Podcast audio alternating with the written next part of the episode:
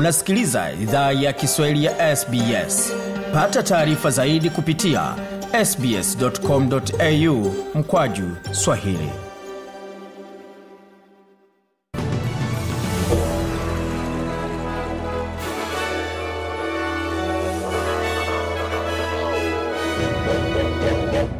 jambo popote ulipo na karibu tena katika taarifa za habari za sbs radio tukuletea makala moja kwa moja kwenye tovuti yetu sbs.com.au kiswahili pamoja na kwenye ukurasa wa facebook facebook.com mkwaju sbs swahili. Hapa ni muktasari wa habari. Waziri mkuu antoni Albanese amesema kwamba makato ya kodi hayataongeza viwango vya riba.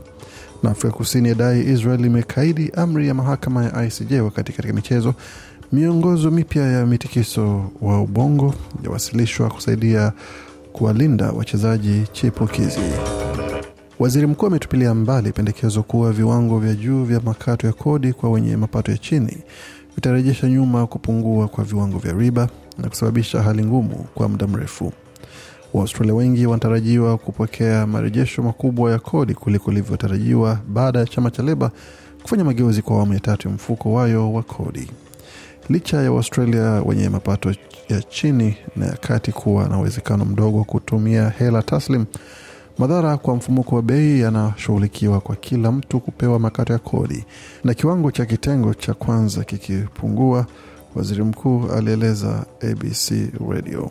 Waziri wa masuala ya kigeni wa Australia Penny Wong pamoja na waziri wa ulinzi Richard Marles ni wenyeji wa mkutano wa shirika wao kutoka New Zealand mjini Melbourne.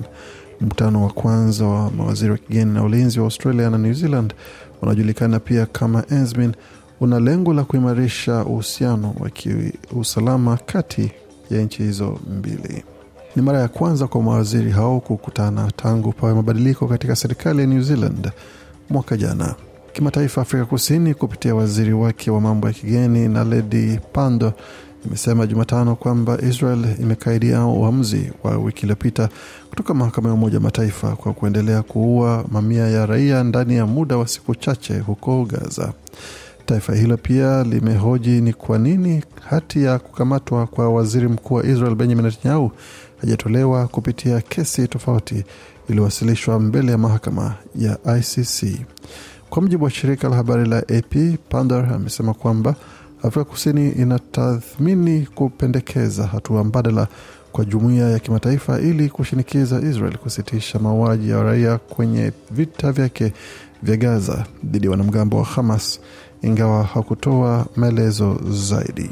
Tukielekea katika ukanda wa Afrika Mashariki, takriban watu mia nne wamekufa kwa njaa katika mikoa ya Tigre na Amhara nchini Ethiopia katika miezi ya hivi karibuni. Takwimu hizo zimetolewa na taasisi ya taifa inayofuatilia utawala bora. Maafisa katika mikoa ya Tigre na Amhara walikuwa wameripoti vifo vilivyotokana na njaa katika wilaya za mikoa hiyo, lakini serikali ya shirikisho ya Ethiopia ilisisitiza ripoti hizo si za kweli. Taasisi hiyo iliwatuma wataalam katika mikoa hiyo iliyokumbwa na ukame wa vita vilivyomalizika miezi 14 iliyopita na kugundua kwamba jumla ya watu 351 walikufa kwa njaa katika mkoa wa Tigre ndani ya kipindi cha miezi sita iliyopita na vifo vya watu wengine 44 katika mkoa wa Amhara. Tukielekea nchini Kenya ambako serikali sasa imetangaza kuwa kuanzia wiki ijayo itaandama wamiliki wa vyumba vya malazi visivyosajiliwa na hata vile vinavyotumia mtandao wa Airbnb kuendesha biashara hiyo. Hii ni kufuatia ongezeko la visa vya mauaji ya kinyama yanayotekelezwa katika vyumba hivyo kote nchini Kenya katika siku za hivi karibuni. Kwenye taarifa ya pamoja walioituma kwa vyombo vya habari Jumatano jioni, katibu katika wizara ya usalama Raymond Omolo, katibu wa wizara ya jinsia Ann Wang'ombe, Beatrice Inyang'ala na walimu ya juu na John Olultua katika wizara ya utalii. Operesheni dhidi ya vyumba vivyo visivyosajiliwa itaanza Februari tano mwaka huu wa elfu mbili na ishirini na nne. Tukielekea moja kwa moja katika taarifa za michezo, ambako miongozo mipya ya mitikisiko wa ubongo zimewasilishwa kuwasaidia kuwalinda wachezaji chipukizi nchini Australia. Miongozo hiyo iliyotangazwa mapema hii leo Februari mosi na maafisa wa matibabu ya michezo wamejumuisha itifaki ya kurejea kucheza yenye lengo la kuhakikisha muda wa mapumziko ya wiki tatu kati ya kisa cha mtikisiko wa ubongo na kurejea kucheza tena. Miongozo hiyo iliundwa kwa ushirikiano kati ya mashirika kama Australian Institute of Sport, Sports Medicine Australia pamoja na mashirika mengine ambayo yametumia taarifa mpya na ushahidi kwa mtikisiko wa ubongo miongoni mwa wachezaji, wazazi, walimu pamoja na wafanyakazi wa huduma ya afya. Katika taarifa za soka, Socceroos wa timu ya taifa ya soka ya Australia wanaume kumenyana na timu ya Korea Kusini katika mechi za robo fainali ya kombe la Asia wakati Jamhuri ya Kidemokrasia ya Kongo inapeperusha bendera ya Afrika Mashariki itakutana na Guine, wakati Mali itakuwa dimbani dhidi ya wenyeji Cote d'Ivoire.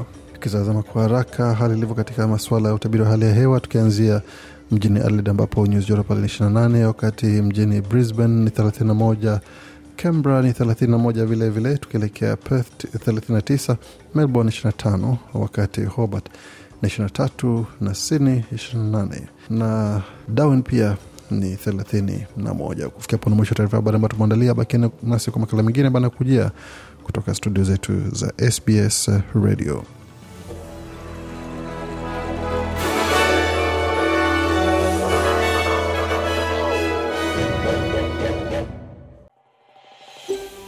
Je, unataka kusikiliza taarifa zingine kama hizi?